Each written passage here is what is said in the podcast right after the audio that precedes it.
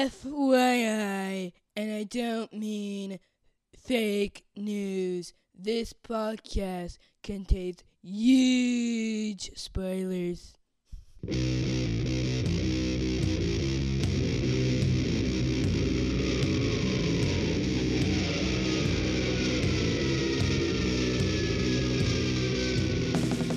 Hey, everybody, welcome to the podcast that goes SNIKT. I'm your host, Jason, tiny little monkey boyhead Venable, and I'm joined by special flashback co host, Al, Godzilla Face Sedano. Hey, Al. and we're going to talk about the 90s version of The Return of Professor X. Very you- early 90s. It's like, what, Yeah. 91? You barely, yeah. Yep. But I do think you have to quantify when you say Return of Pre- Professor X because I think there's a bunch of those. Yeah, he leaves and comes back, leaves and Right. comes back, leaves comes back. Dies, resurrects, you know, whatever. Goes to space. yeah. Yeah, this whole episode is pretty much X Men in space. Uh, Mostly. Or yeah. in the past. Right? I mean, well, not the past, but you know what I mean. Uh, the, the Savage Land, yeah. Yeah, so we're gonna we're gonna hit Uncanny X-Men number 274 through 277, which is, you know, right in that kind of sweet spot of the 90s, uh, coming up on when the title splits. Uh, not quite there, but getting closer for sure. Um, so yeah. So Al, how's it going, man? Thanks for coming on. Pretty good. Thank, hey, thanks for having me. I, I remember this era. I was still reading the book when it came out, so Yeah, me too. I remember these coming out new. yeah. We're finally getting to the point where the team was coming back together.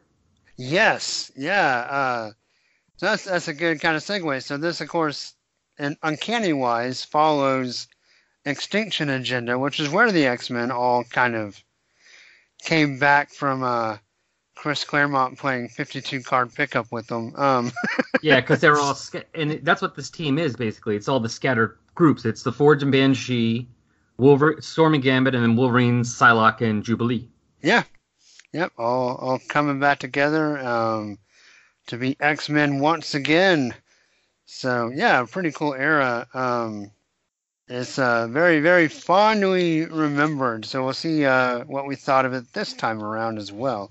So so you said you bought these off of the shelf. Now as a kid, I love these issues. What is your before we kind of talk about what we think tonight? What's kind of your memory of these issues? Oh, I remember being excited because we actually had a team of X Men again. Right. So it wasn't so much these people scattered and alone doing random things on themselves. It was now a team once again, and they felt like there was a direction again. Right. Yeah, very much so.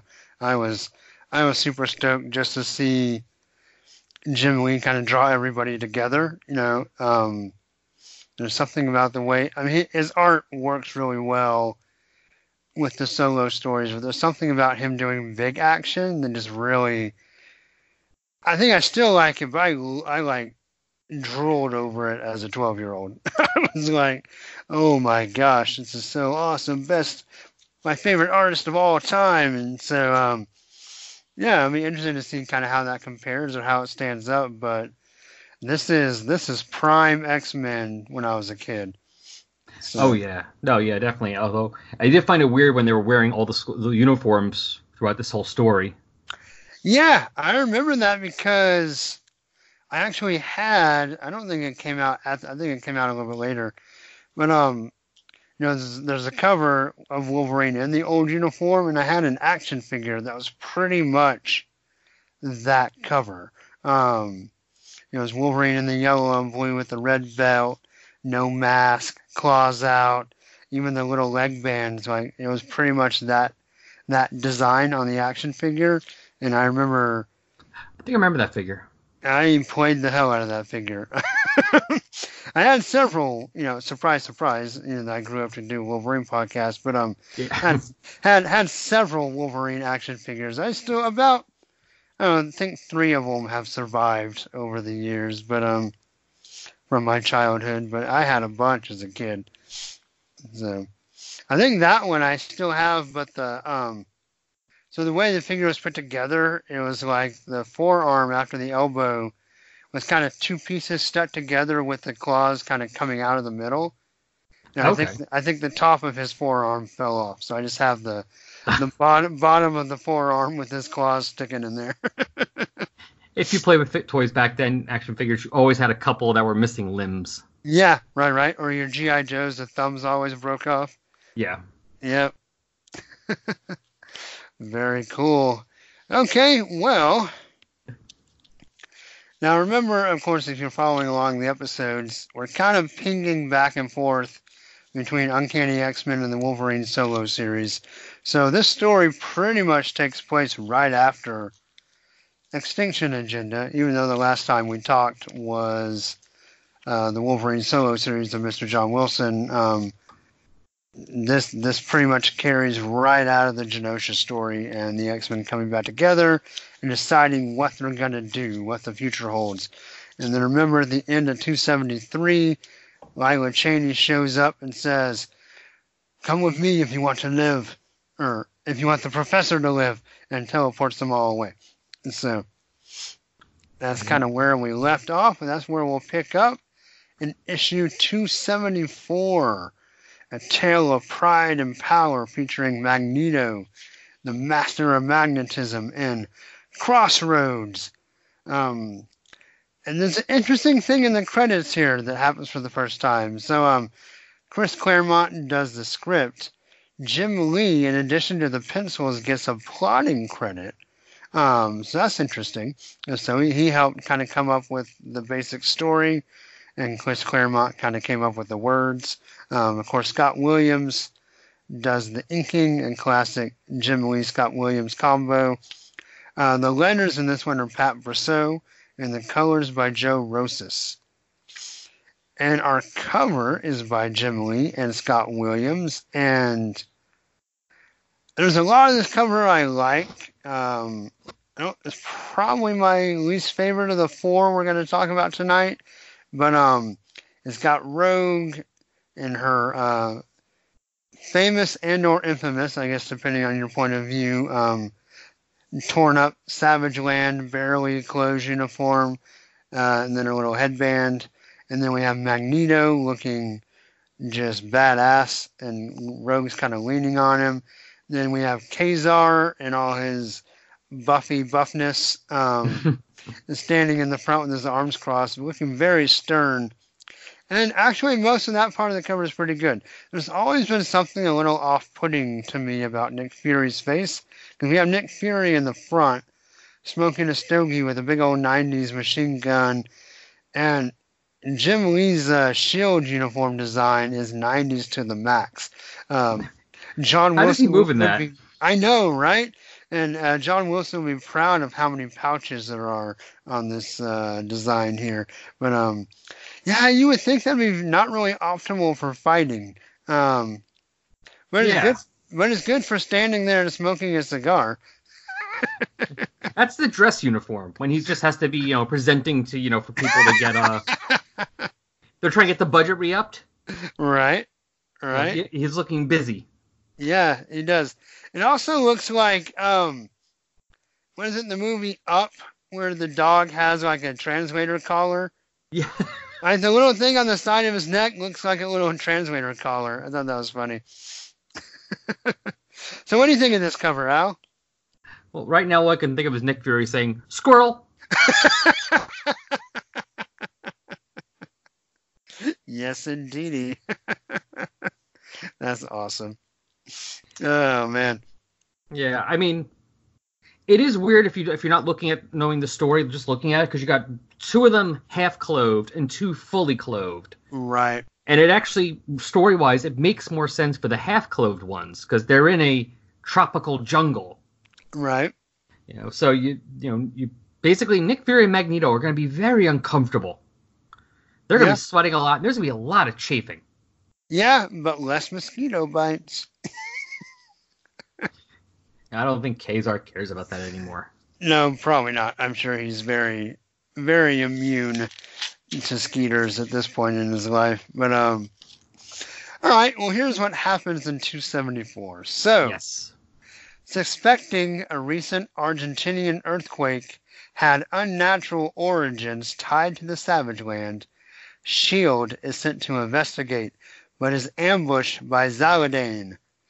Magneto, Rogue, and Ka-Zar defeat a band of Zaladane's mutates, and Rogue talks Magneto out of murdering them, so instead he throws them into some underground caverns and leaves them there, and then goes back to the surface. Uh, back at the Citadel, possible sparks begin to fly between Magneto and Rogue, and then Zaladane attacks. Zaladane takes out Magneto, and her forces seem to have Ka-Zar and a weakened Rogue on the ropes until the cavalry arrives in the form of Nick Fury and S.H.I.E.L.D.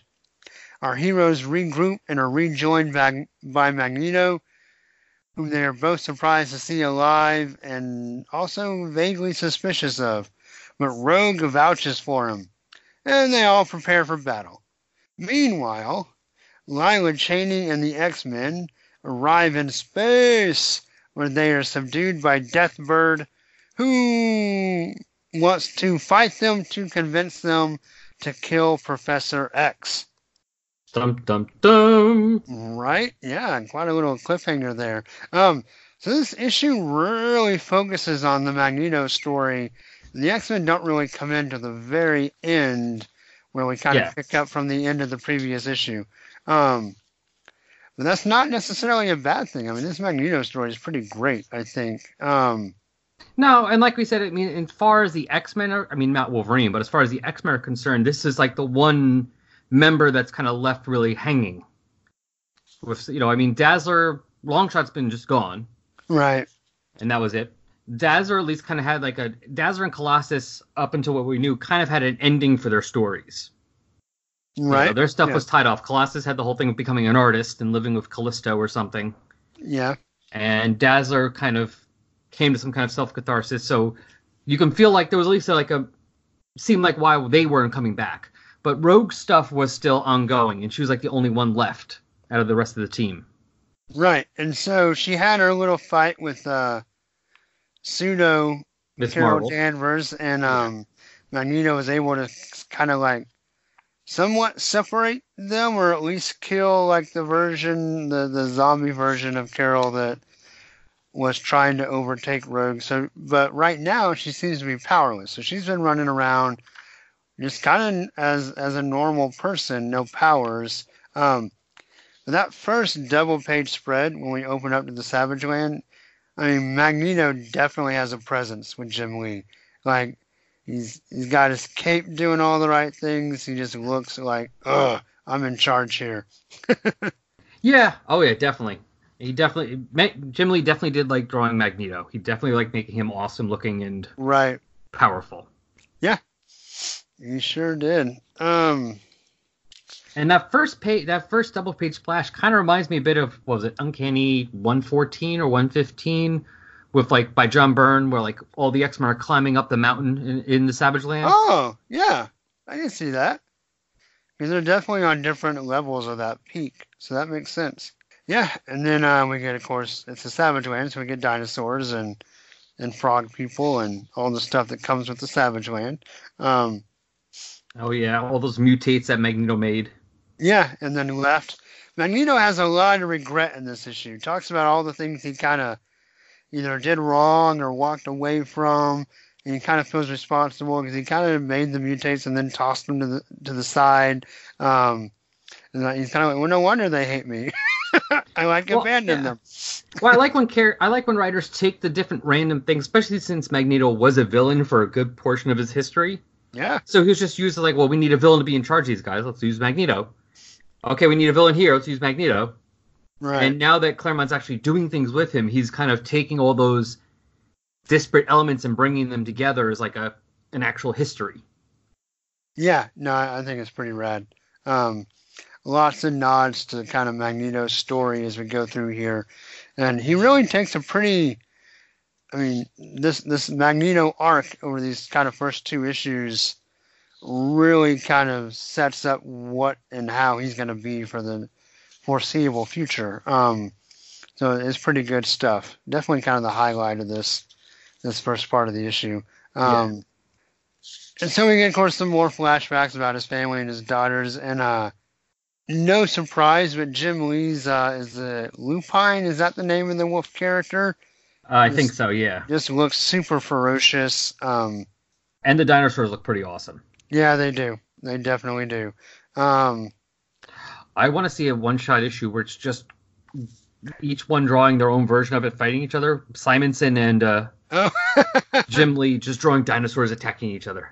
that'd be pretty awesome. And throw Silvestri in there as well. Um, that'd be pretty great.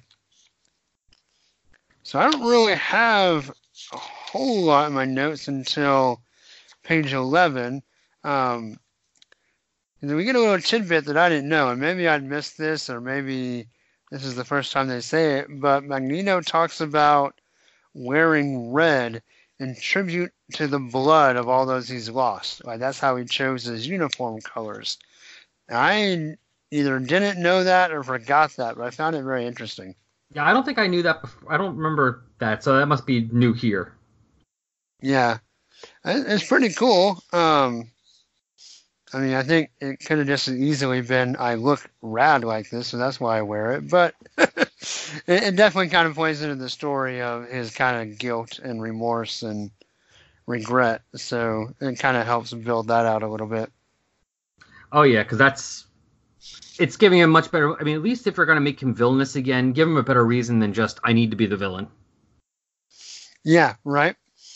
You know, that, that kind of plays into because Magneto kind of sees in this issue Zaladane. Well, she should that should be the name of like a Cajun restaurant. Um, but she he sees Zaladane as kind of a, a twisted mirror version of himself, like what he could be if he was just super evil Magneto, and maybe even a little bit of how he was like in the '60s. Um, yeah, that's what I was thinking of. yeah, and I really like this page, and I love how in this story the past continually challenges Magneto's redemption because he likes to think of himself now as have, having kind of turned over a new cape, and you know, kind of having, you know, being a hero. He had his time with the New Mutants and all that. But in this story, a whole bunch of stuff rears this ugly head that says, well, maybe you haven't really changed, and maybe you're not all that much of a hero. And so him wrestling with that is really cool.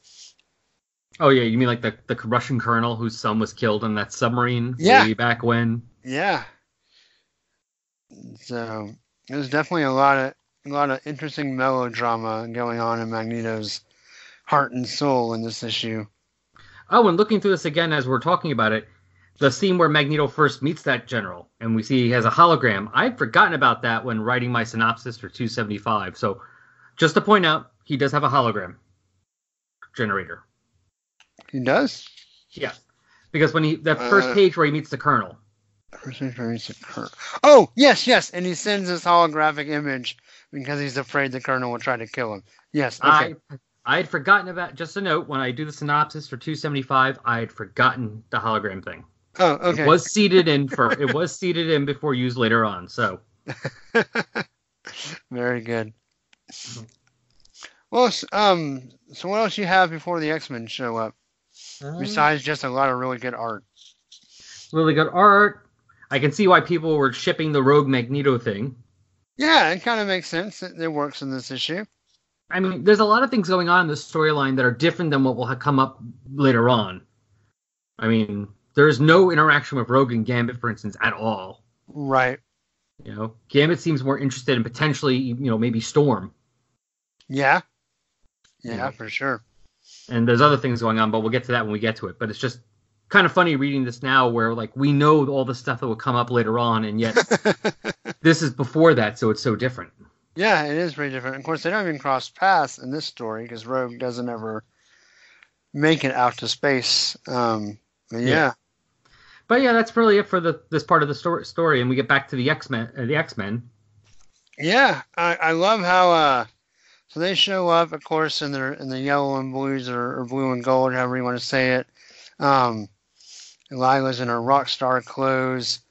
Oh, I did want to point out, so if you did listen to my last flashback episode when I talked about issue two seventy three, I had guessed that since they were in the uh, perimeter of Lila's teleport, that Scott and Jean were teleported away with them, and we find out in this issue they were not. They're left behind with uh, Guido. Um, Yeah. And so, so I, I spoke mistakenly. So a correction there. They did not go to space with the X Men. Of course, they stay, they stay here and go off and uh, have a whole lot of drama in the in the current issues of X Factor. Um, Yeah, that would be the whole thing with the baby, right? yes, yep, An Apocalypse, and yeah, Yeah. big time X Factor stories leading up to some pretty big changes for that book. Um, and also introducing the Whilce Portacio run on that book as well. That's right. Yeah, that's right, because that's when he was t- working on it. But yeah, Yeah. so we Cyclops and Marvel Girl left behind, not Marvel Babe as Guido thinks. that was almost your uh, your introduction name was Al Marvel Babe. Um, I could look that. yeah. Uh, I like how Jubilee's like, does everyone you guys know have powers? Yeah, she's like, wait a minute. Do you know anyone normal? It's like, Right. "Mm, No, no, no, we don't. it's like Spider Man. Does he know everyone, anyone normal? Not for no, long. no, not yeah. If they are, they change pretty quick. Yeah. Um, and then you get captured by this gross spider thing. Um, The hentai monster, yeah. yeah. Oh, wow. Okay. Yeah. Um, that too. um, yeah, especially that bottom of page 29 where they all get in, individually wrapped. Um, I I gotta say, man, I've been really loving rereading early Jubilee. She's so much fun. Um, and her and Wolverine make such an interesting team. Um, they they counterbalance each other quite a bit. Um, but yeah, so our team is uh, Jubilee, Gambit, Forge, Psylocke, Banshee, Storm, and Wolverine. Um, they all they all get captured, and then Deathbird shows up in full full Jim Lee pose at the end there in a splash page. Um, there's a lot of tubes going on there in her uniform. Um, well, I think that's to inflate her new um her, her the new work she had done recently apparently. Cuz I do not remember Deathbird being like um stacked like that. Is that the Yeah. way to put it? It's like, whoa. Someone Yeah. had work done. Yeah, no, those are definitely some. Uh, th- those are classic Jim Lee boobs, um, for sure. Um, but yeah, no. Uh, what else, so what else you think? What else you got going on in this issue? I just, I don't have a lot to say, but I did really like it. It was a really fun issue. Oh, it was good. It was a great. I mean, like I said, the only thing I remember being frustrated with when it first came out was, oh, we're gonna see what's happening with the X Men and Prophet. No, we're not. Not yet. Press I mean, but at least at least the Magneto Rogue story was good, and you can tell they were both leading to something big for the next issue. Yeah, definitely. In the So- next double-sized issues. So, um, I rated these all the same, but that doesn't mean you did. So, do you want to rate them as we go, or save it for the end? I think we save it for the end because again, this is a storyline. This is a Yeah. whole story. But even though there's two stories, they kind of work together a bit. Especially in the one you're about to talk about. 275 is really it is double-sized and really kind of tells both stories. So, Yeah. All right, cool. Why don't you uh, why don't you kick us off to Uncanny X-Men 275? The Eagle Award-winning X Uncanny X-Men. Yeah, that's pretty rad. Yeah, it's been a while since I saw one of those. I wonder if they still exist. I don't know. Interesting. So yes, this is Uncanny X-Men 275, The Path Not Taken. Writer Chris, Chris Claremont, pencils Jim Lee, inks Carl Alistatter and Scott Williams, colors Glynis Oliver and Joe Rosas. letters by Tom Orzechowski, editor Bob Harras, cover by Jim Lee, Rick Parker, and Scott Williams. And yeah, it is a th- this is a three-part gatefold cover, so it's front cover, back cover, and a fold-out Yeah, yeah. featuring Yeah. all the new team. Right. It's it's really cool because they're in color, and then all the kind of supporting characters are like in this purple hue in the background. I remember. purple serpent. Yeah, I remember my comic shop as a kid had a poster of this, and I always thought it was really, really cool. Um, I also love the Jubilee's earrings say Jubilee. Um, yes. it's all I, considering the fact that she was basically her, co- her first costume was modeled after Robin. Yeah, She learned one thing from Batman: branding, branding, branding. there you go. Yeah. Yeah, so we have this uh, mystery character in the back, then Wolverine, Psylocke, and Forge on the main part of the cover.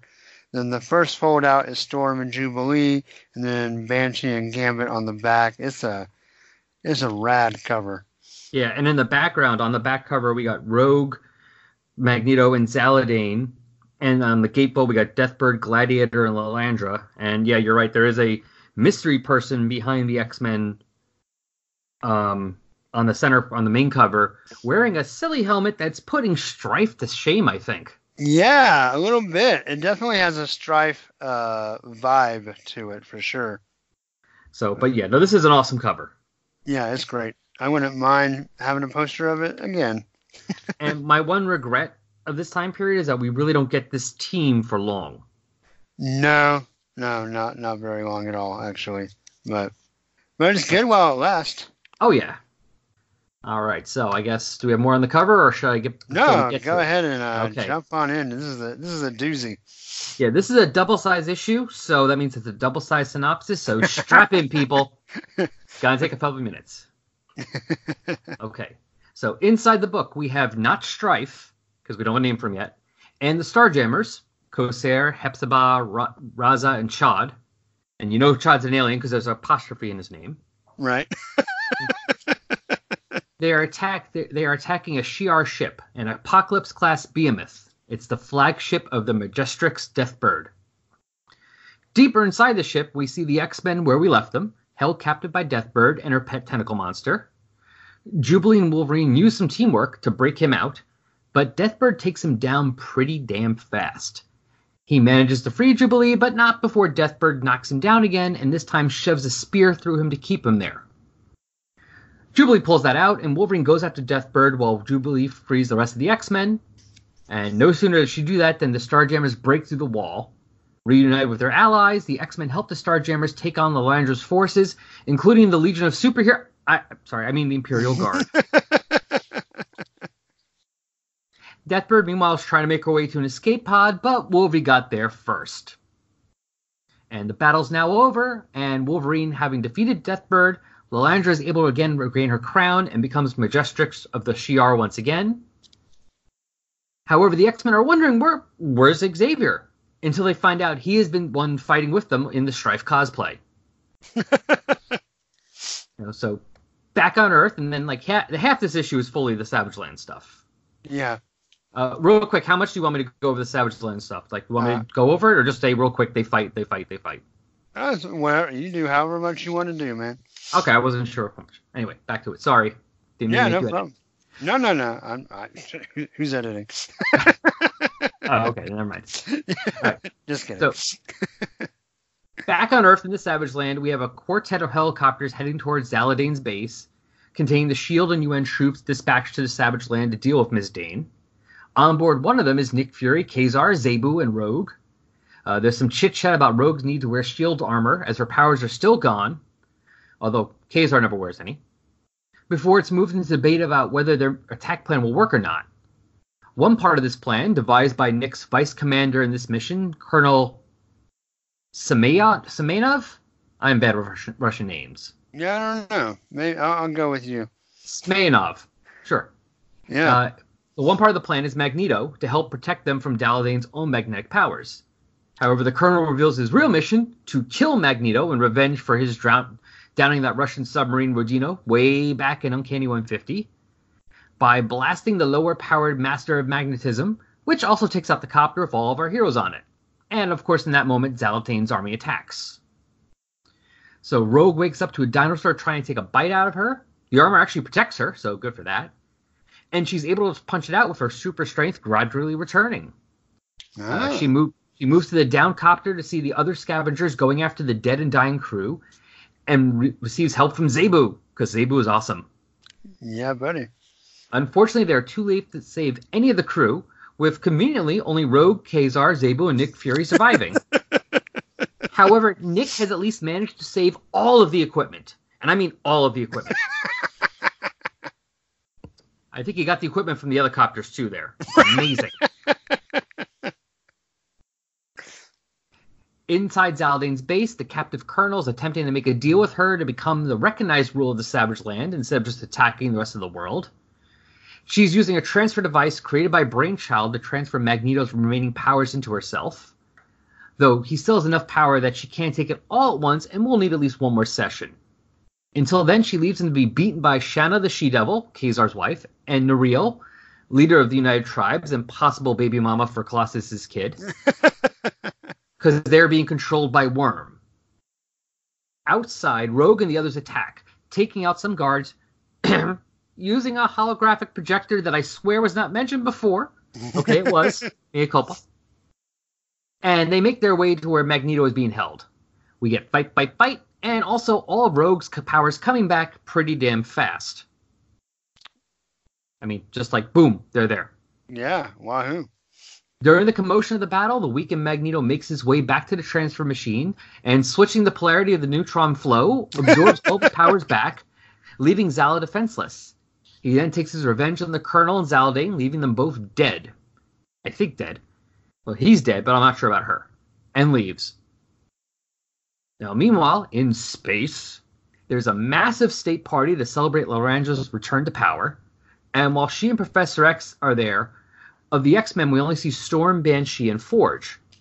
Wolverine has found a dive bar and is uh, meeting the locals. Uh-huh. and while Psylocke is in her quarters meditating until she's taken out by mm, someone. And we got Jubilee and Gambit wandering the corridors separately until they bump into one another in time to watch Professor X torturing Gladiator, Oracle, and Deathbird and threatening to do the same to the X Men. And that's it. Yeah, wow. Mm, It was a hell of an issue. It was. There's a lot going on here. Um, yeah, yeah. um, you know, it's interesting. Um, I Yeah, it's. Sorry, go on. No, it's I really you know there's there's a lot of plot and a lot of story, but to me, the, the parts that are the most fun are watching kind of this new group of X Men like interact together. Um, Yes. I I've I kind of forgot how much I love early Gambit because it kind of becomes a little too much. a little, you know, later in the I'd say probably after like they get through the whole like Mr. Sinister Marauder stories with uh, Joe Madureira.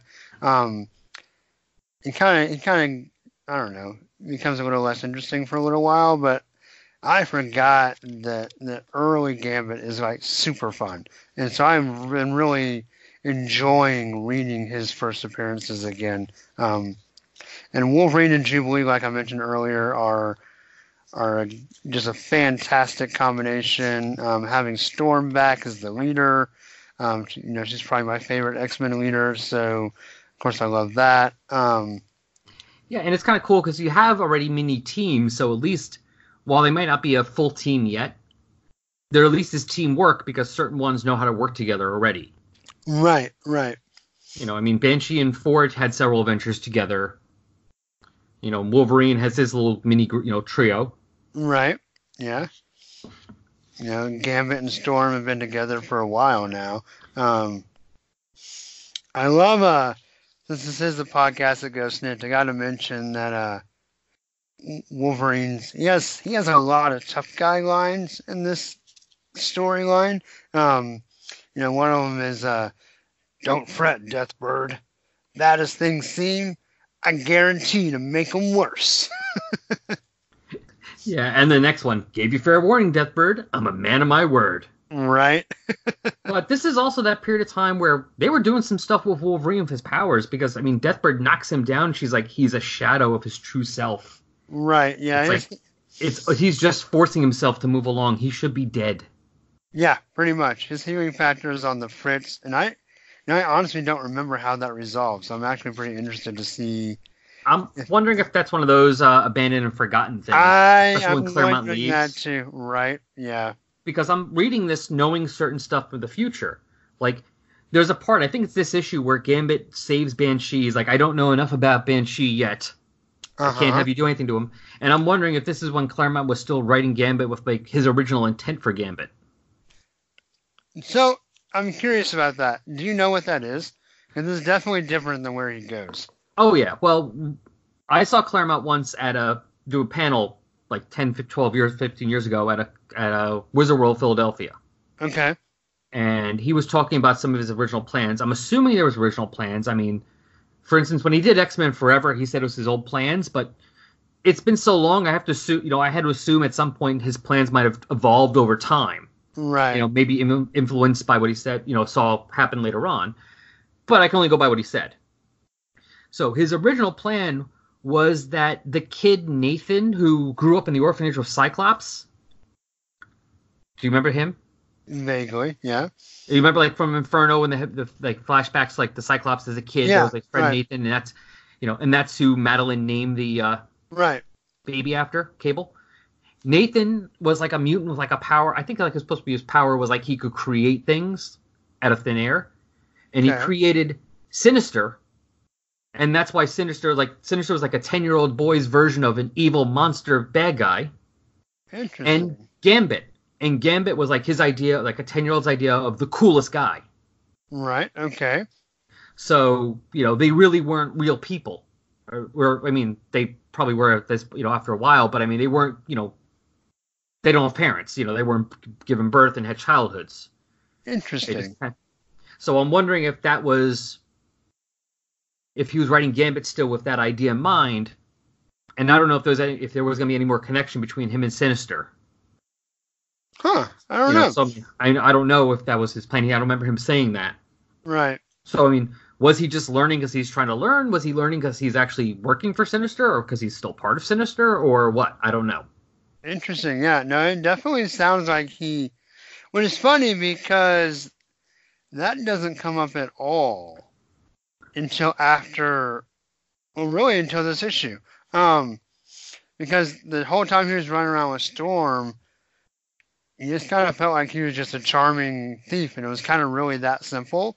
Um, and this definitely kind of adds a layer of complexity that he's gathering information. And in, I think in issue 274, I think Banshee says, you know, Gambit's asking a lot of questions, but we don't know anything about him. So it's Yes. kind of it's kind of setting up this new direction for Gambit. I mean, I, I say I say new loosely because I mean he's only been around for a few issues, but still, um, That was the other part of that. That's right. Thank you for reminding me. yeah.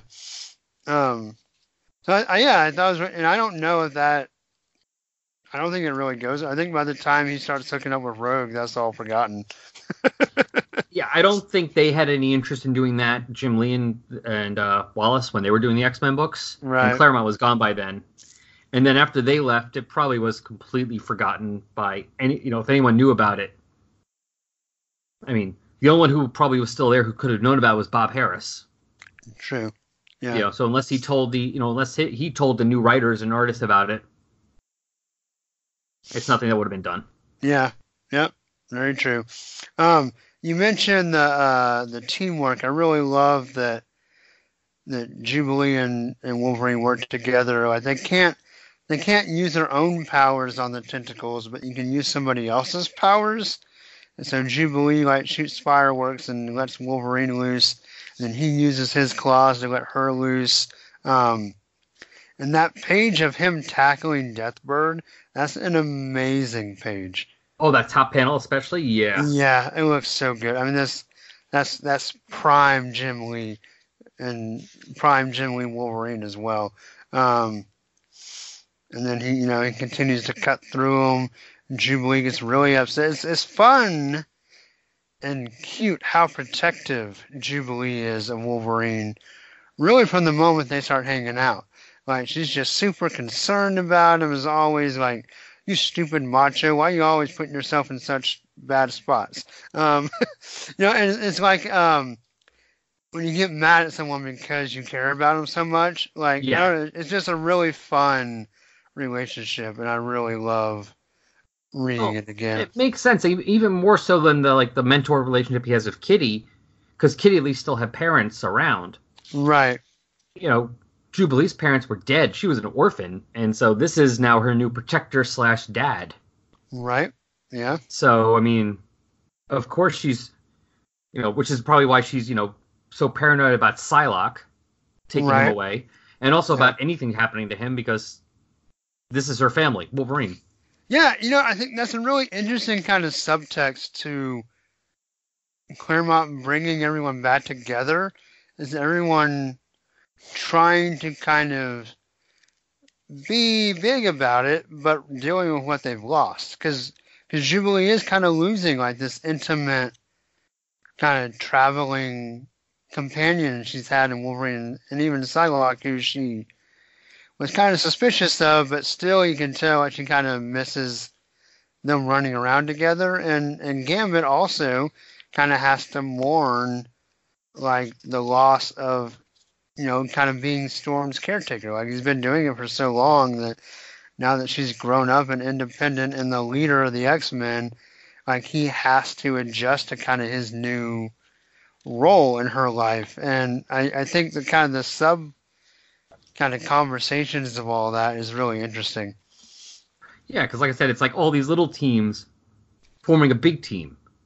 But now the dynamics are different. It's not just Forge and Banshee working together as like, you know, buddy cop partners. Right. Or, you know, the three of them or Storm and, you know, Little Storm and Gambit just going on, you know, thieving.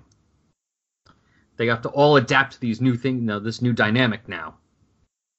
That's one of the reasons why I wish this team had stuck around for a while, because that could have been very interesting to see. Yes, it could have been. It, it could have gone in a much different direction. I mean, 90s X Men, even with the creative changes, never lacks for melodrama, but it, it could have just been a different kind of melodrama. Um, Yeah. But one thing Uh, I'll say about what I did have, good thing about what did happen is that there- because of the X X Factor rejoining, we got that new Peter David written X Factor, which I loved. yes, I love that too. So yeah. I was very Yeah. at least that worked out for me yeah, because that's Yeah. all I care about is what works out for me. right? hey, I have a question though. Who's Colleen? oh, it's one of those. Is it one Whether of the Starjammers? no, no, No. it is one of those. Uh, what's the best way to put it? Ethnic taglines, uh, the, you know, for from Chris Claremont to show that this is an Irish person by calling people Colleen. Oh, is that an Irish thing? Uh, according Is to Claremont. It's a it's a Claremont Irish thing. Okay. Now, whether okay. it is or isn't, I have no idea. But- Okay. Yes, that's something that I've seen Banshee do when, especially when written by Claremont, because he's Irish, and that helps point out he's Irish. I guess I've missed him before. I've always seen him saying like I and Malad, you know, but I guess I missed Colleen before. The same, it's the same as Colossus having to say Torvash all the time. Right, right. or Bourgeois. Right, we have to point out he's Russian. right. Yep. Or uh, Nightcrawler saying, My God! Yeah. Yeah. Or Okay. Unablach, or however that German Yeah. word pronounced that I butchered. Right, unglaublich. Yeah, that too. Un- Unbelievable! I've heard it both ways. Yeah, okay. Very cool. um, what do you think of this uh, double page spread that's kind of a almost serves as like a really cool roster call out? Oh, it is very cool. That is a cool fight, and it's like has everyone in it. Right. you know, all the X Men, the Starjammers, and the Imperial Guard or the Legion, depending on what you want to call them. uh, I guess, I guess only Dave Cockrum knows for sure. Um, it is. Yeah, right. Um, yeah, I love really how you see everyone kind of doing their thing, right? Um, you know, Storm in mid-flight, Ch'od lifting up the leg of the giant, just brute strength. Forge and Corsair with guns. Gambit. Um, you know, it's funny because early Gambit, or I guess even later Gambit too, Gambit and Dick Grayson have a lot of the same moves. Um, Yeah, they're very similar. Is it this issue or the next one? They're trying to shoot him. It's like he's dancing around the bullets. yeah, I think it's the next one, but um, yes, that's right. It's after the, the Professor X thing. But yeah, yeah, I like that. It's not Yeah, just that he's very, uh, agile. right, very acrobatic. Um, and Psylocke doing like a flying ninja kick, like everyone's kind of doing their thing. Um, Raza, you know, using his rope and sword like a pirate. Um, Yeah. it's, well, it's a pretty yeah. rad page. Oh no, it's awesome. I love it, and I do like I said, I like that because it makes Gambit and Psylocke different, even though they're basically doing similar things. Right? It has a different basis to it, so at least you don't feel like you're just reading the same characters who just do the same thing over and over again. right. it's like, why do you need both of them? They can do the same thing. Yeah. I wonder if we should count how many times Psylocke co- talks about her psychic knife. Oh, the totality of her psychic energy. Um, Yes, it happens a couple times in here. Yeah, it does. Um, but yeah, Gambit is uh he's definitely getting some screen time or some page time um, to kind of cement him as, as going to be a character that's going to stick around for a while. Um, and of course, even a weakened Wolverine who who had a spear in his back. You know, the only thing I would say about that is I kind of feel like we missed a really good two or three page fight that all happens off panel of him taking Deathbird out. Yeah, but I do love that image of the pissed off Wolverine in that third panel Oh, and the shadow, yeah, with the red eyes. that's uh, that's pretty great. Oh, and speaking of abandoned plots, the whole Jubilee's crush on Gambit goes away pretty quickly. Yeah, right. Um, and Forge is the one that's like, huh, I think she likes him. You either hate his guts or like him a lot. right, and, and Jubilee being a teenager does both, right? yes. She kind of hates his guts because she likes him so much. Um, and she's like, don't call me, I'm not your darling. Um, and so, because he keeps calling her uh, Cherie or Cher, and he's like, she's like, I ain't your darling. Jeez Louise, Gambit. I thought I was the born motor mouth. Give me a break, will ya? Um, I forgot how much I did like Tom Orzechowski's lettering back th- back at this time in the X Men. I mean, oh, he's The way he- the way he like emphasizes certain letters, like the so the G's Louise. It's not just G's Louise. It's like G's Louise. Yeah. it. right?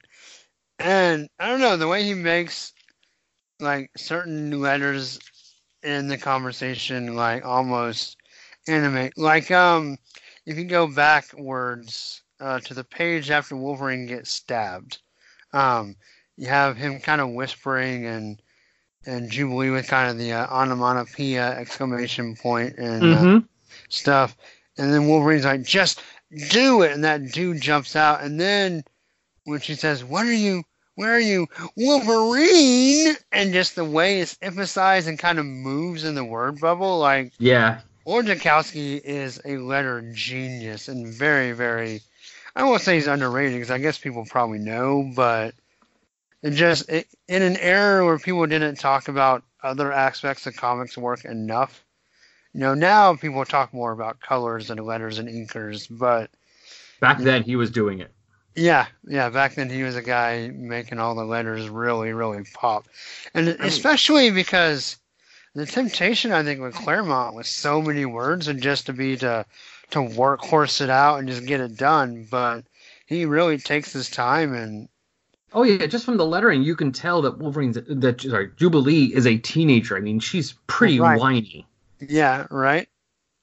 You know. But just from the way the lettering is and the way like you can hear that Wolverine is like a whiny Wolverine. yeah. right.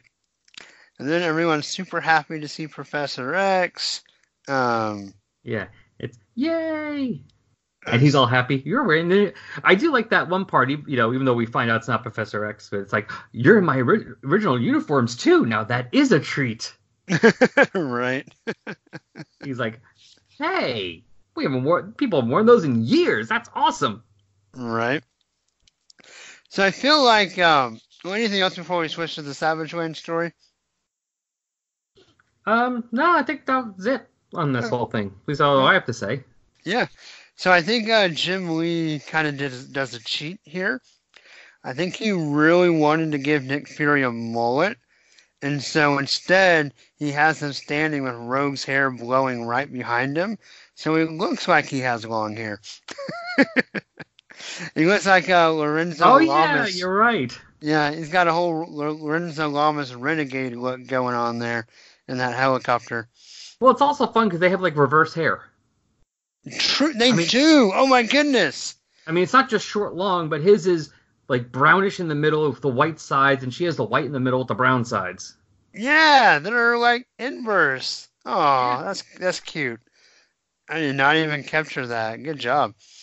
Um, I can see why they want Rogue to wear armor, but why isn't Ka-Zar wearing armor? well, because he's from the Savage Land. He's he's a he's Ka-Zar. The, Eh, the she's been an X Men for how long? A hundred issues. I'm sure she can handle herself. Yeah, but she's powerless. So interesting. I will say though, I I can see why people ate up. I know it's not necessarily always very realistic, but Jim Lee's kind of faux military design work is really cool. Yeah, and you can see some of the seeds for like uh Wildcats in there. Yes, you do a lot. that, that one, the mask those guys are wearing that goes up and down reminds me a bit of Grifter. Oh yeah, kind of does. I didn't think about that. I mean, if you just tie, especially with the hair showing up overhead, or like that, you know, it's like all you have to do is just make that tied with a, you know, a felt instead of being me- a mass, you know, metal. Right? It'd be like Grifter's look. Yeah, yeah, totally. That's interesting. Yeah, and then of course the betrayal of Magneto. Um, then we get some more awesome dinosaur art. Um, Yeah. Zabu coming back. Uh, you pointed out the Nick Fury panel where I he, love that. He has like everything. he might as well have had like the back of the helicopter sticking out of his pocket. Um, he should be a turtle on his back. I mean, And you said something that makes total sense to me that I never caught. I Oh, know in the original story that there's like a tie between Polaris and Zaladane. But you kept calling her Zala and Miss. I always just kind of threw that as one word. But it's almost like they have the same last name. Now, are they sisters? Is that the thing? it was hinted at Okay, back then. Right. I think there was something in 250 where it was like, well, you know, someone mentioned something like the only way she could do that to Polaris is if they were genetically related. Right. Okay. But let um, spoilers for a couple pages from now. Uh, when I said maybe they're both dead, as far as I know, they're both dead because Zaladane really has not had any appearances after this, beyond like Right. blueprints or other stuff. So let's go with Zaladane's dead. So that's another potential plot that I guess was a bit, you know, dropped. Right. Well, so but that brings it up though, because of course Polaris's real name is Lorna Dane. Mm-hmm. So, so maybe your read of that is more right that it really is like Zala is her first name and Dane's her last name. Um, Yeah, I don't know. I've never read actually. I didn't realize till now she has earlier appearances. She was like a Ka-Zar villain way back in like 1970. oh wow, I didn't know that either. I assumed that she came in with the X Men Savage Land stuff, but No, I looked up real quick while we were talking about stuff on a comic book DB. Yeah, Astonishing Tales three and four, and five Okay. in 1970 and 71, and then Ka-Zar number one, Savage Tales, and then X Men 115 and 116, right, and then those the Marvel first you know, three issues three and four of Marvel Fanfare, and then we don't really see her again until that uh, the annu- Evolutionary War annual, okay, gotcha. and then these stories. So she really only has very few appearances. Huh? Yeah. All right. I feel like she was in more of it, but I guess she's only because I'm only showing four actual, besides the annual, four appearances of X Men, two forty nine and fifty in these two. Okay. But yeah, she feels like she has more of a presence. Right. They definitely talk about her because in the in 273 when they're identifying the big threats of mutantdom, um, like she's one listed. Yeah, So but yeah, back to Nick. So yeah, but back to the current stuff. So yeah, Nick Fury. Like I said, Nick Fury. You know what, Nick? I mean, I'll make fun of stuff. I still do really enjoy Jim Lee's art, especially from this time of X Men. right. But yeah, based on what we say, I said before about Deathbird and Nick Fury here now in this panel, I want to see team up with the two of them where Nick Fury's just on his back like a turtle because he has too much stuff, and Deathbird's laying on her front because she can't move. She's too heavy that way.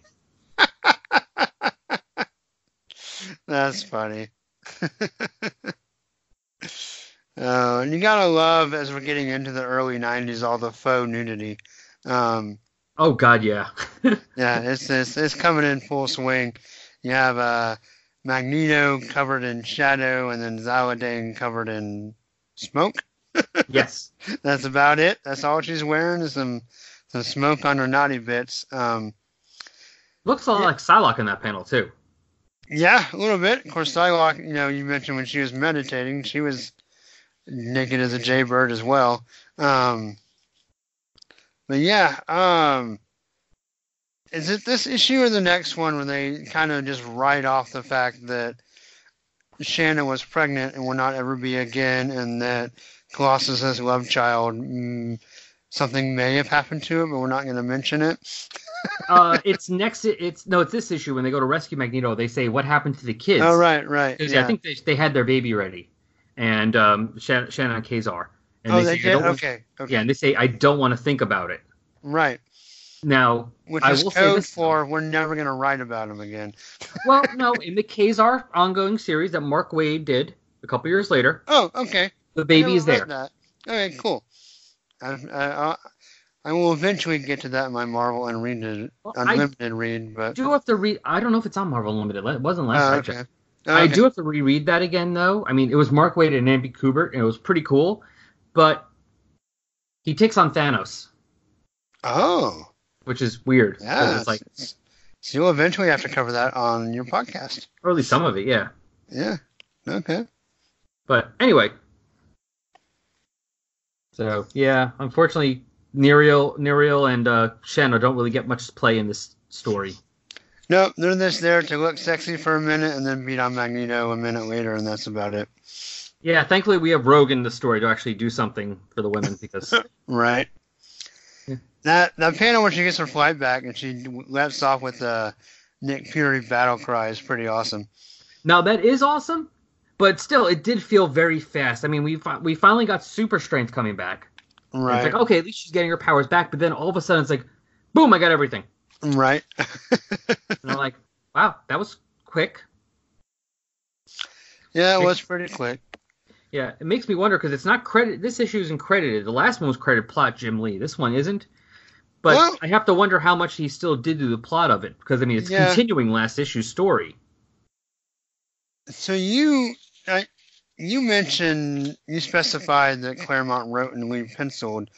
In my physical issue, it just says by Chris Claremont and Jim Lee, and yeah. it doesn't doesn't give them a, a specific credit. So he may... I just took that from Comic Book DB, but I mean, because yeah. look, based on that, that's all we can tell is Claremont's the writer, Jim Lee's the penciler, but we have no idea plotting. Right. Yeah, I'm. I don't know. It, it feels very similar to the issue before, so I wouldn't be surprised if it was kind of if they kind of use the same method. Um, and I'm also wondering because this is around the time period. I mean, Claremont's going to be gone soon, right? And I'm wondering if uh, this is around the time that they were Harras was giving more control to Jim Lee and all them to when Claremont left. Right. Yeah, could be very easily. Yeah, yeah and the whole like I think it's interesting what Claremont does because we kind of had just started getting like the feelings for Rogue and Magneto, and then Magneto makes decisions that immediately pushes her away.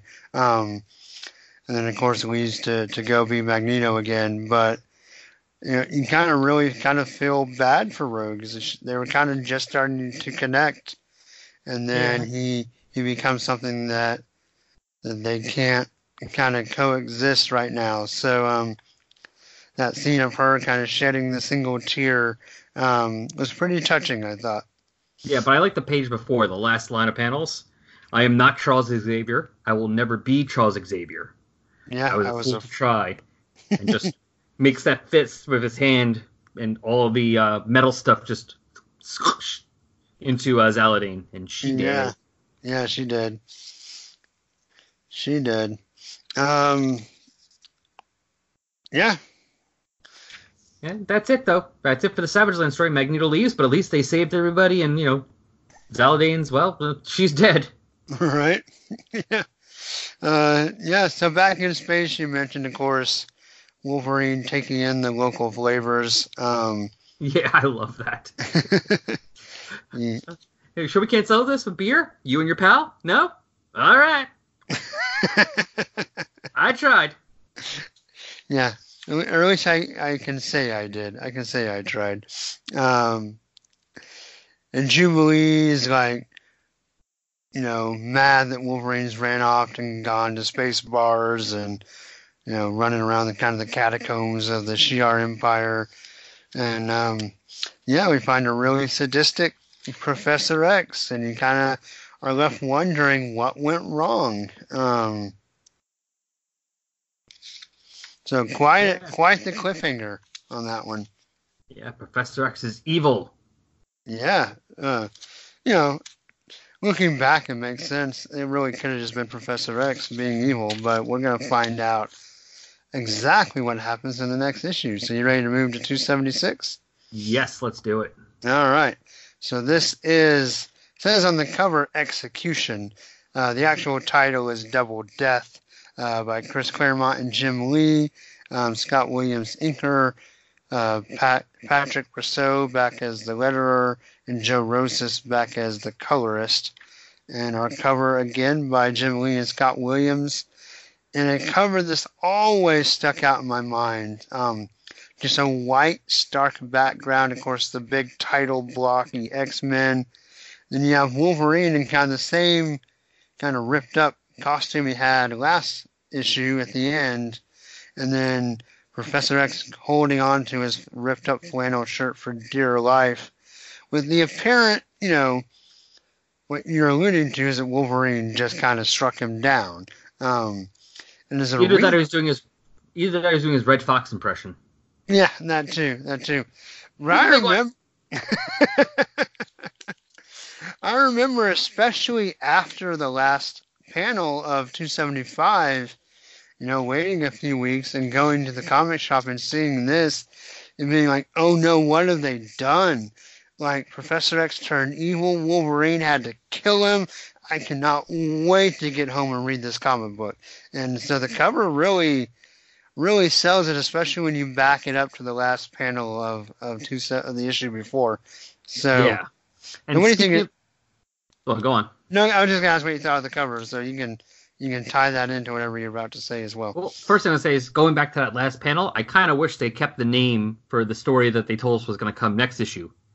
In 275, it says next issue, Hopscotch. Oh yeah, that would have been cool.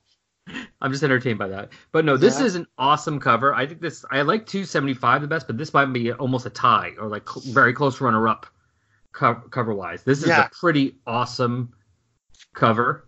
Yeah, it's great. Like you said, it's just it's simple because it's just the two of them there and the white background, Right? but yet it is very eye catching. I mean, it makes you know it goes, oh, what's going on here? But Wolverine, if you have any clue about the X Men, Wolverine Professor X, and it looks like Wolverine just tr- killed him. Right? And it also is let's face it also it's not just a random pose cover this actually has stuff to do with what happens in the issue Yeah, yeah, totally, totally does. so it works on a it works all over so i love it. Plus we got the corner box again. With Yeah. at least five of the x-men in there. Yeah, we got a Wolverine head, Gambit head. Uh, oddly enough, we have Kid Storm head still, um, Jubilee and Psylocke. yeah So- next issue at least we get all the whole team on there. Yeah, so at least they get to be on there for once before they go away. Yeah, yep, very cool. All right, well, so in this one, Gambit and Jubilee watch Xavier torture Deathbird until Gambit's had enough. He jumps in, cards ablazing, but Gladiator perfect, protects the professor. Xavier can't control Gambit's mind. We'll put a pin in that. That's really interesting. So he mentally grabs Jubilee instead. Deathbird jumps back in, and Gambit uses a cape to cover Xavier's head so they can escape his mental powers. I guess that works. Um, Yeah. they find uh, Lila, who teleports Deathbird away.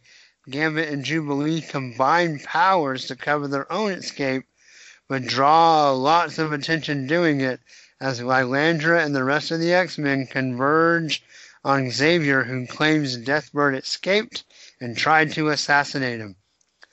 Wolverine sniffs around a little bit, then attacks Xavier, slashing him with his claws, presumably killing him. The X-Men are shocked.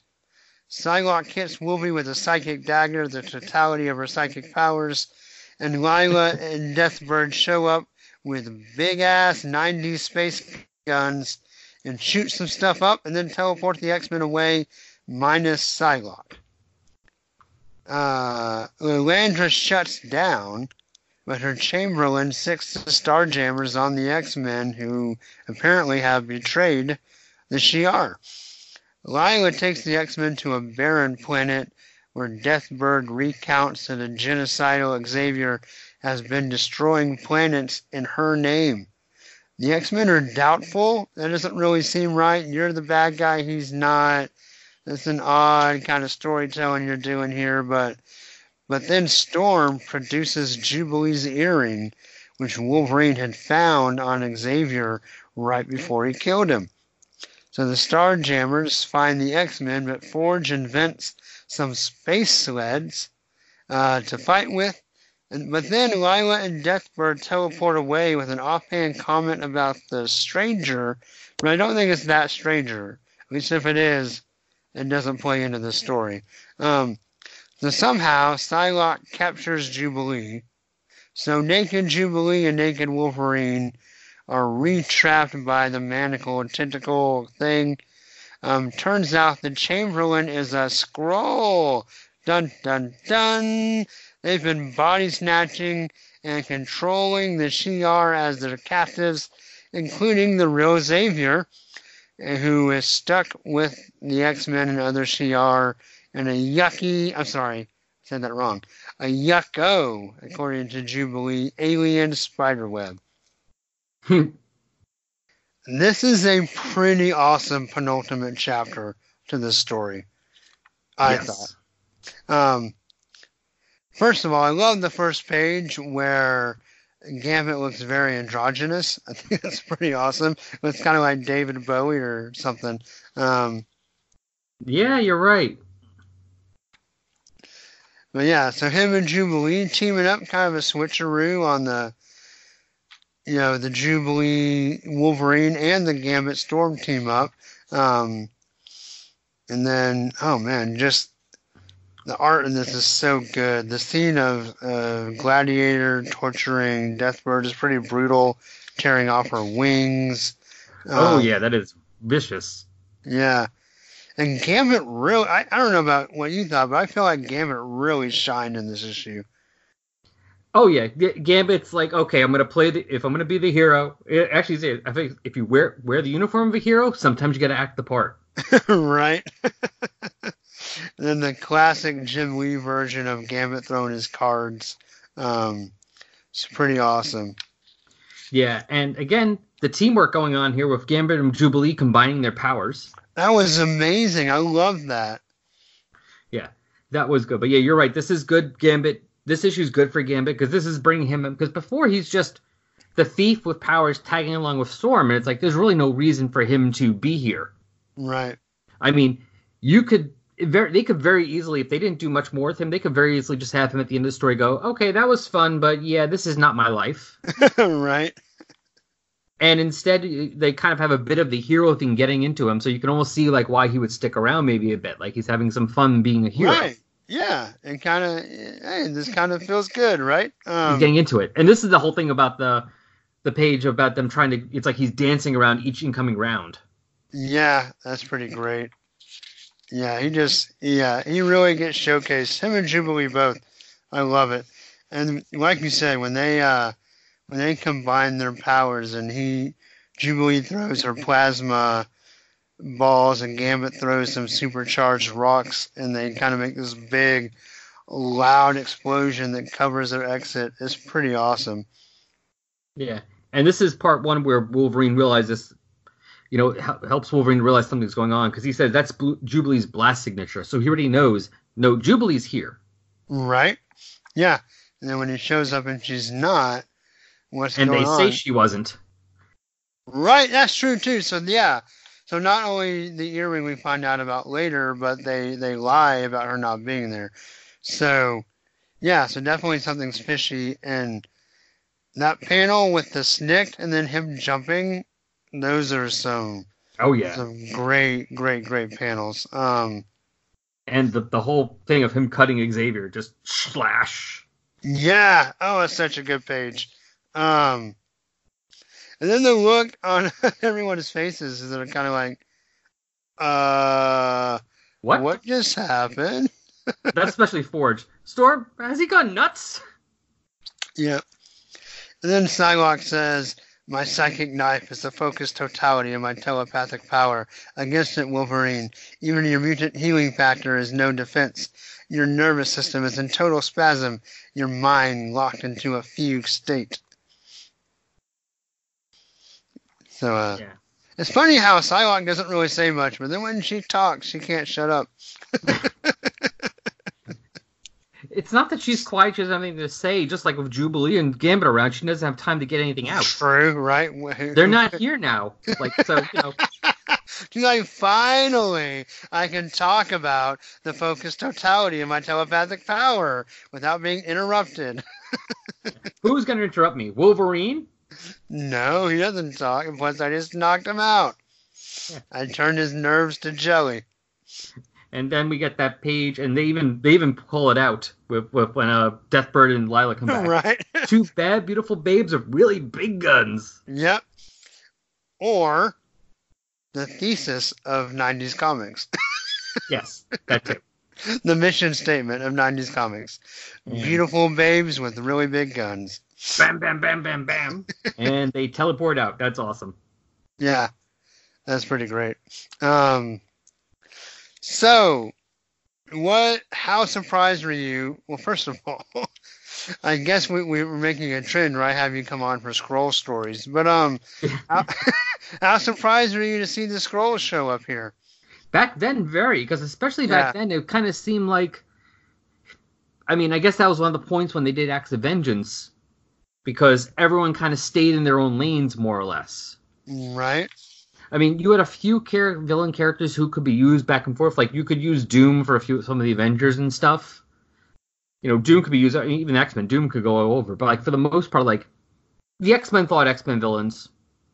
Avengers fought Avengers villains. The FF fought F- FF villains. Right. You know, and the Skrulls were really Avengers. Some, you know, were FF and sometimes Avengers. Never really. I mean, the X Men in space always dealt with like the Shi'ar and the Brood and stuff. You know, never the Right. Kree and stuff. Right. Exactly. Yeah. I mean, the closest we got was uh, what Dark Dark Phoenix Saga, where there's one Kree and one Skrull watching, right. and they kill true. each other. Yeah. I do like though how this kind of ties the because really Claremont's the only person that ever really messed with the Shi'ar. But this kind of opens them up to the Marvel cosmic in uh Yeah, probably leading the way to like uh, Operation Galactic Storm in a year. Right. yeah, yeah, exactly. It kind of kind of builds some inroads to having them be more involved in in the Marvel space universe. Um But Yeah. this is also this issue, especially was in my. Well, I was thinking about it because it's one of the reasons I loved X Men Two, the movie, okay. is because it's a- you know to my when I saw that I'm like this is prime classic X Men. Teams split up. Villain, you know, villain, you know, working with, you know, villains are working with the heroes. You got some of the good guys working with the bad guys. Like no one knows what's going on. Everything's insane, and that's exactly what we have here. I mean, the whole team isn't there. You know, Gambit, Right. Jubilee, and you know are missing. Psylocke is with the other, you know, as far as we know, with the other bad guys. You know, Deathbird is working with them. No one knows what's going on. It's insane. Yeah, it's pretty nuts. Um, I did have one question for you. I I feel like you probably know more about Skrulls than I do. When they shift or shape shift, do they take on like the smell of the person they turn into, or do they always smell Skrully? I think they can do the smell, but I am not 100% Okay. certain. I was just curious if maybe part of Wolverine kind of losing his cool was because he had just recently been around some Skrulls in that Fantastic Four story, and he is kind of literally sniffing around. So I wonder maybe if he smelled something that that brought back kind of like a bad, like a like a smell flashback to him in a way. But that is possible. yeah, I don't remember. Okay, And to be honest, a lot of times in Skrull stories, there really isn't somebody with that kind of power around.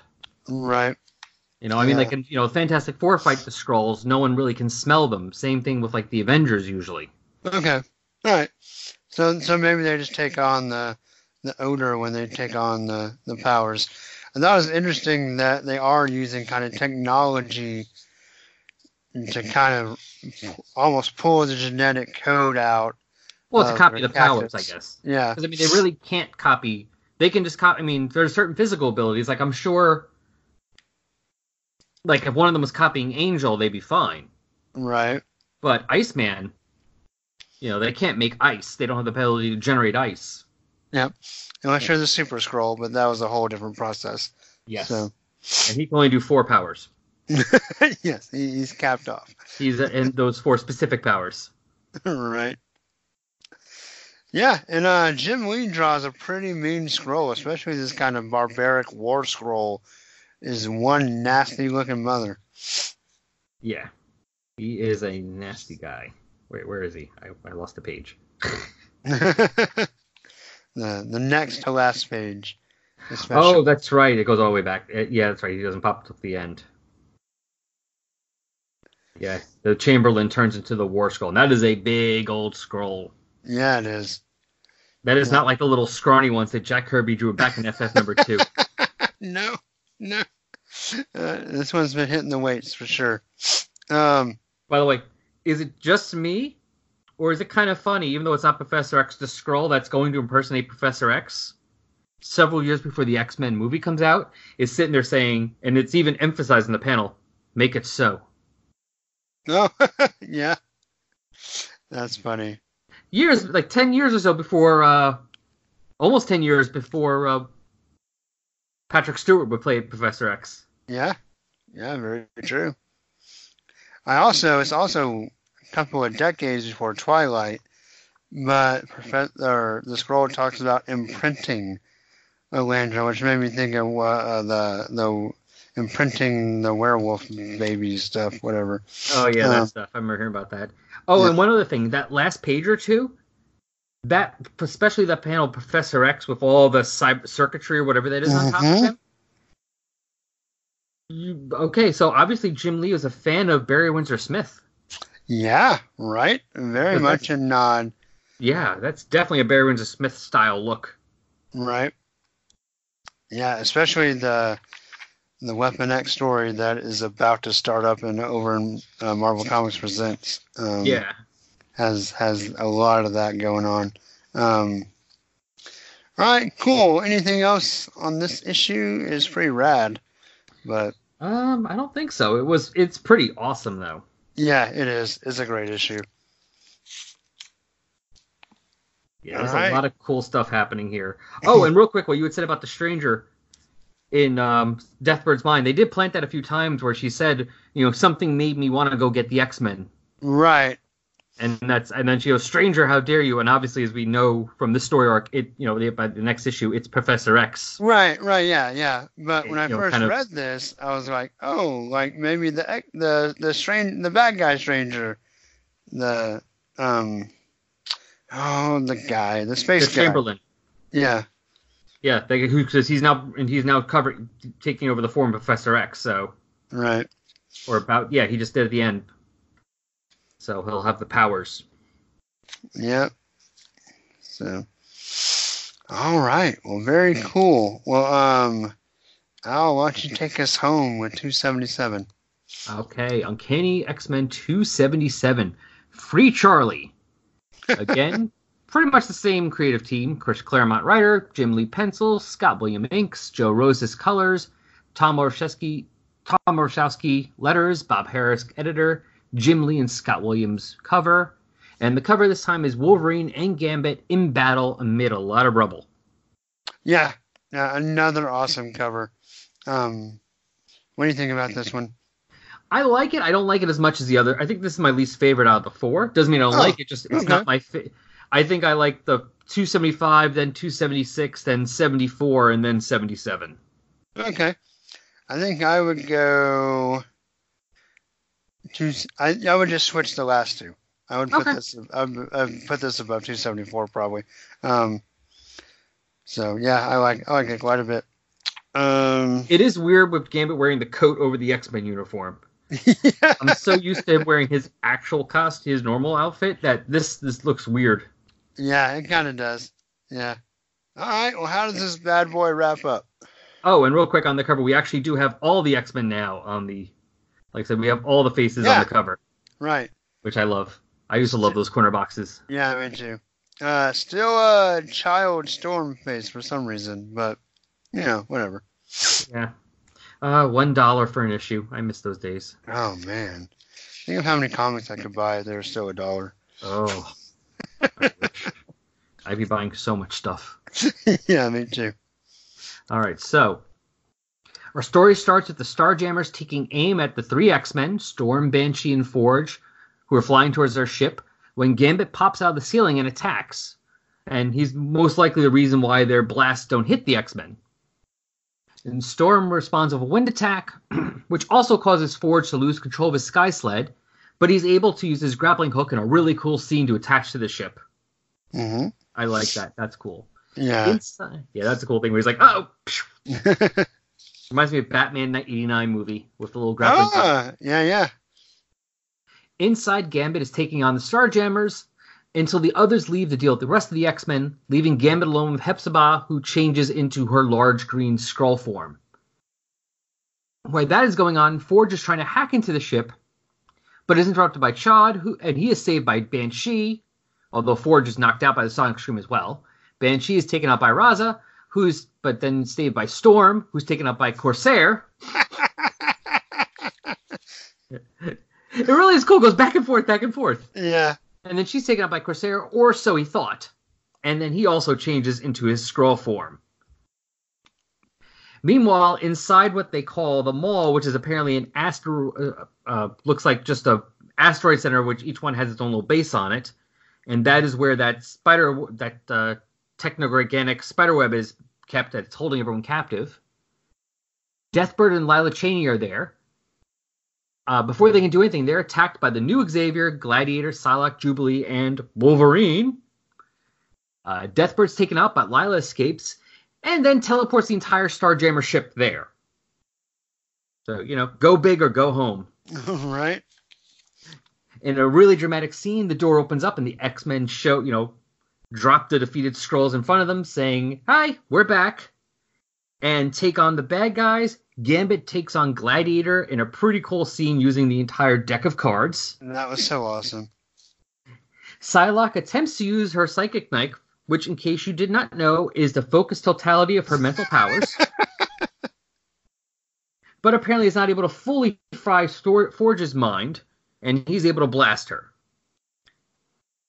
Which causes her to go back, and his blast knocks her into the wet Nexus amplifier. That's what that spider web thing's called, apparently.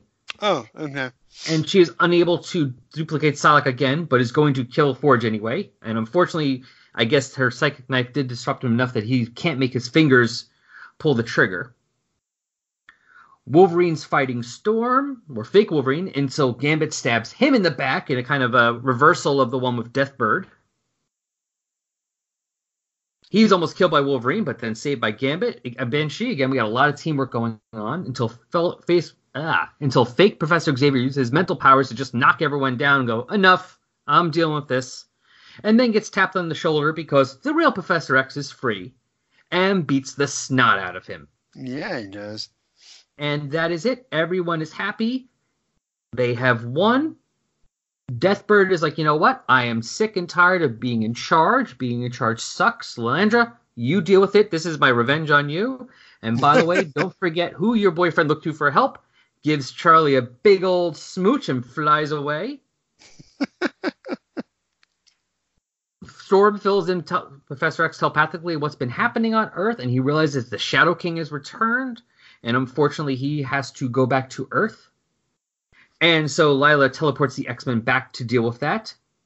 And on Earth, in Salem Center, which we have not been to in a while, Stevie Hunter is walking home until she is attacked by Colossus, who is under control of the Shadow King.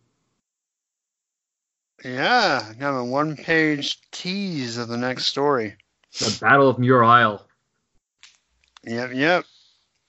It was a fun one. Nice. Cli- I think this was a nice climax for the story. Yeah, I agree. Lots of really good fighting.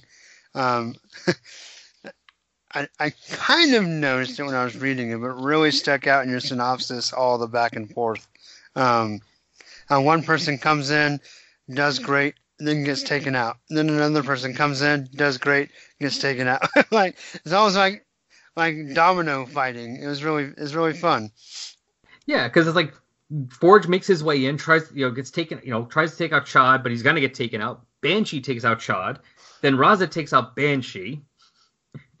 Storms, you know, and of course, before I even got to that page, before I even looked at that panel, when I saw because another Claremontian, you know, Claremontism, like the totality, you know, the focus of totality of my psychic powers, as Storm comes in, says, "Not so long, Starjammer. While I have life and strength to save him." like before I even saw that, when I just saw the "Not so long, Starjammer," I'm like, she's gonna say life and strength, isn't she? yeah. But yeah, it, it, like you said, it's a domino thing, but it's it, it's like each one takes out the other, and then they get taken out, and then they get taken out. It's a pretty cool fight. Yeah, it really is. It's a nice, a nice pacing and a nice way to make the fight kind of have a nice uh, rhythm and interest to it, as opposed to just blowing a bunch of stuff up. Yeah, So, and then of course we get the whole. I love Lila Cheney bringing the whole ship in. That's awesome. That is, it is. I like that uh, Jim Lee kind of highlights a couple of the individual cards. Like we see uh, Gambit with the Ace of Hearts, then later with the Jack of Hearts. I thought that was pretty cool. Um, How many decks does he carry on his pocket? I mean, I guess that's why he has the coat to carry all the decks of cards. I guess so. I guess so. Um, and it may be fake Wolverine, but there's still some pretty awesome Wolverine action in this in this issue as well. Um, you know, he's cutting into Deathbird, and then kind of the subsequent fight is pretty pretty amazing um, art wise. Um, yeah, and then uh, you mentioned Gambit using the whole deck against Gladiator. It's pretty damn great. I really love that. Yeah, that is a pretty cool scene. And again, Gambit gets another good scene when he stabs the fake Wolverine in the back. Yeah, yeah. And then, um, yeah, and, uh, you know, and going back to that is him protecting Storm, right? Um, Kind of still feeling that, you know, even though he's acknowledged her as the leader and encouraged her to stay with the X Men, still kind of that feeling that he's got to look out for. Um, so that's that's pretty great. Yeah. And then, of course, we get that cool scene with Professor X just tap, tap, tap. I love that. Huh? Excuse me. And then you've usurped my place and powers, punch, punch. Long enough, punch, punch. And then we get the whole explanation of what he did. Right, yeah, right. He did. He fought him physically and mentally, using his powers to keep him from uh, turning into the Skrull form. Because, well, he would have been too hard. Professor would, would not have been able to punch him out then. Right. Yeah, it's funny um, when they leave that. I think it's just kind of Shi'ar, I guess, physiology. But Lilandra looks like she couldn't care less. She's so blank faced, like when they leave, and there's no sadness, no. Yeah. No, that's true. It's a very empty, blank-looking thing. That's a little like, oh, okay, that's done, I guess. Yeah, the the Shi'ars are mannequins. Got it. but And we get the return of Stevie Hunter, who we have probably not seen in a long time. it's been a hot minute. Yeah. Um, and I haven't seen Colossus in armor in a long time either. So, I mean, it's interesting to see. I can't remember if they talked about how Shadow King took him, or if we just kind of assume it happened somewhere and, and go with it. I don't remember. If But- we're gonna get anything, I think it's the next issue because I think next issue is Professor X versus Colossus. Oh, yeah. Okay, cool. Yeah, And I I- think you're right. If anything is gonna, I, so if we get told about how that happened, because I think that's what happens is Professor X has to make him remember who he is, not just think of himself as Peter Nicholas, Gotcha. The artist. That makes sense. But yeah, a nice ending for the story, but you know, a little tease for the next one. Keep you coming Right. back. Yeah. You gotta keep those uh, Claremont dangling threads going. But yeah, no, this was a, this was fun to read again. It's been a while since I read these, and so this was enjoyable. Yeah. So, what do you think of the art overall? How did how did it stand up for you? I think overall felt stood out pretty good. I mean, there were a few things, Right. but we pointed those out. But there, for, for the most part, it wasn't too egregious. You know, Right. I mean, yeah, Nick Fury was a little too overdone, but it really wasn't. It didn't really go. I mean, the X Men on the other hand are pretty much very what they should be. Right. Like you said, you know, Nick, you know, all those pouches and all those bullets and the five thousand, you know, helicopter pieces he had attached to his costume. doesn't really make good for act, you know, for action, you know, doing action. But the X Men's outfits are. Right. Yeah. And the, the streamlined uniforms look really good in these pages as well. I just want to know one thing: What's that? where did the robes come from that Jubilee, Wolverine, and Psylocke are wearing?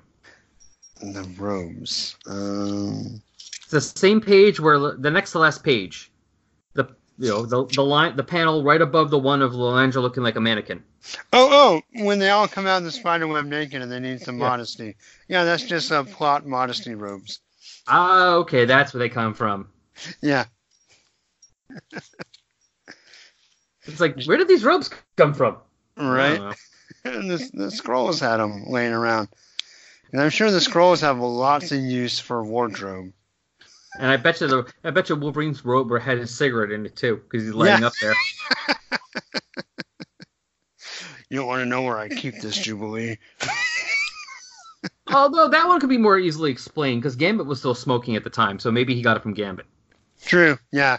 With the deck, uh, he's got the deck of cards and the pack of cigarettes all together. awesome. That's why he has Well- a coat, all the all the pockets. Yeah, we have all the pouches and all the pockets.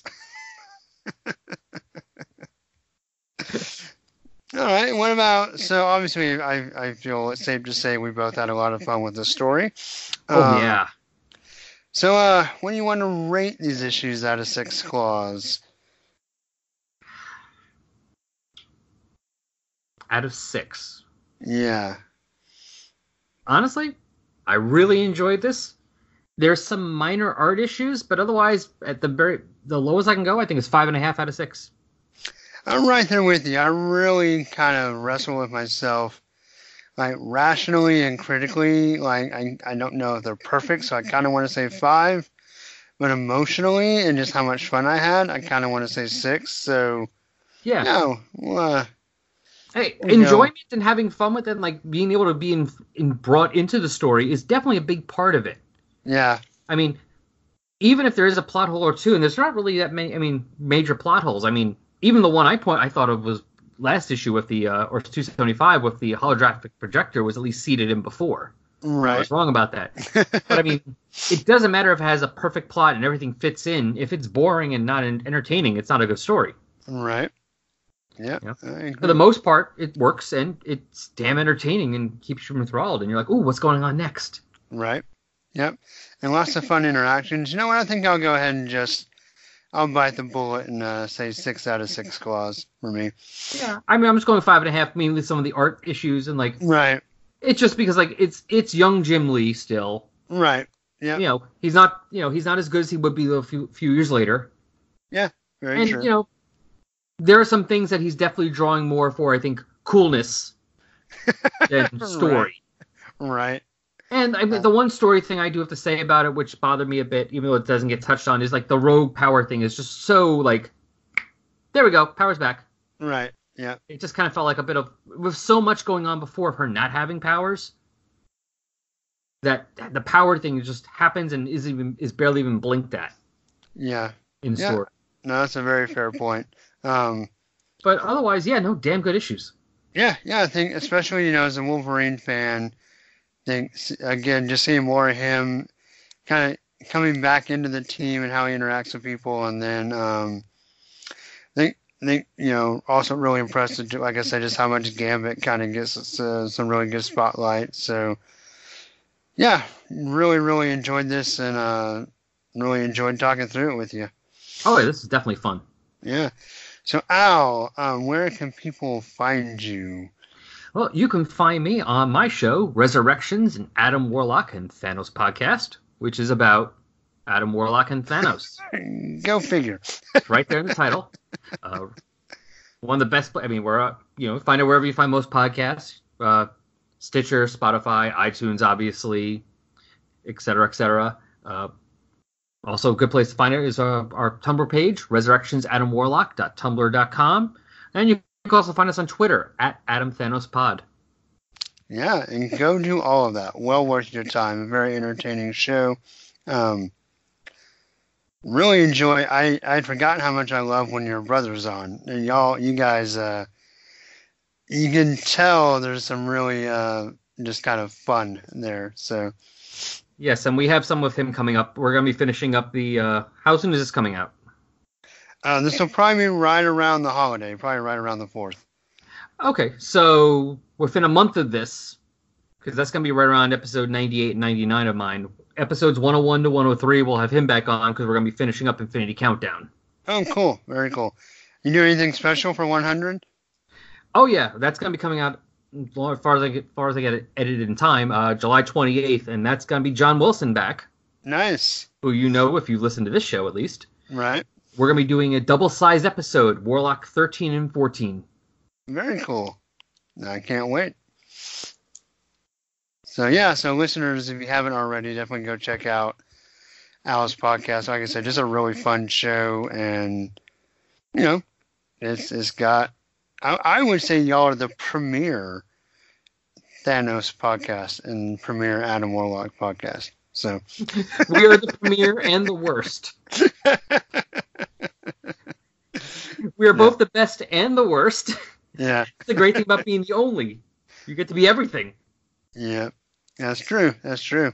Um, yeah, go check that out. Uh, you know, for sure. Like I said, well worth your time. And uh, I just listened to a couple episodes, catching up. Uh, had a really fun in-game episode that you'll definitely want to check out um, if you're a fan of the MCU.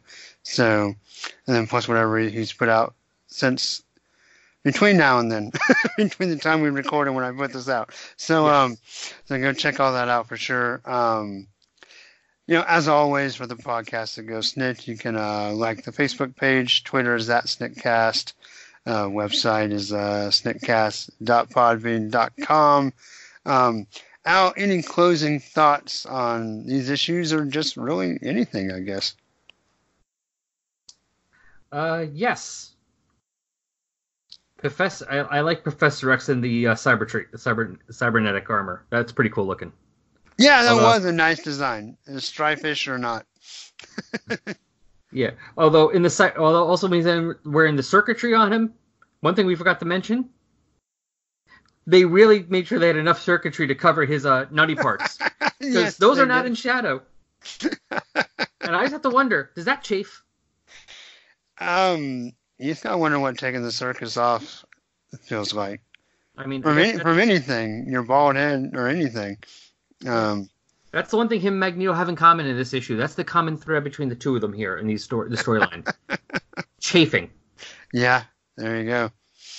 Oh, and we did. I, I forgot to mention. You know, we did get to see the classic where he pulls the costume on like metal bit by metal bit. Yeah, that was cool. It reminds me of Phoenix. Yeah, yeah, definitely. So awesome. Well, Al, thank you so much for coming on again, and uh, we will do it again soonish, depending oh, well, on schedule and all that. But um, really appreciate it. Well, thank you for having me, and yes, definitely. All right, cool. Well, um, until next time, everybody. Oh, well, I guess let's talk about next time. So the next flashback episode will be the aforementioned Muir Island saga, and then the next regular episodes will be uh, the last issue of X Men Grand Design. So lots of cool stuff coming up to check out, and um, until you're listening to that, we will say goodbye. So until next time, hugs and snikts, everybody. Bye bye. Bye. And snacked.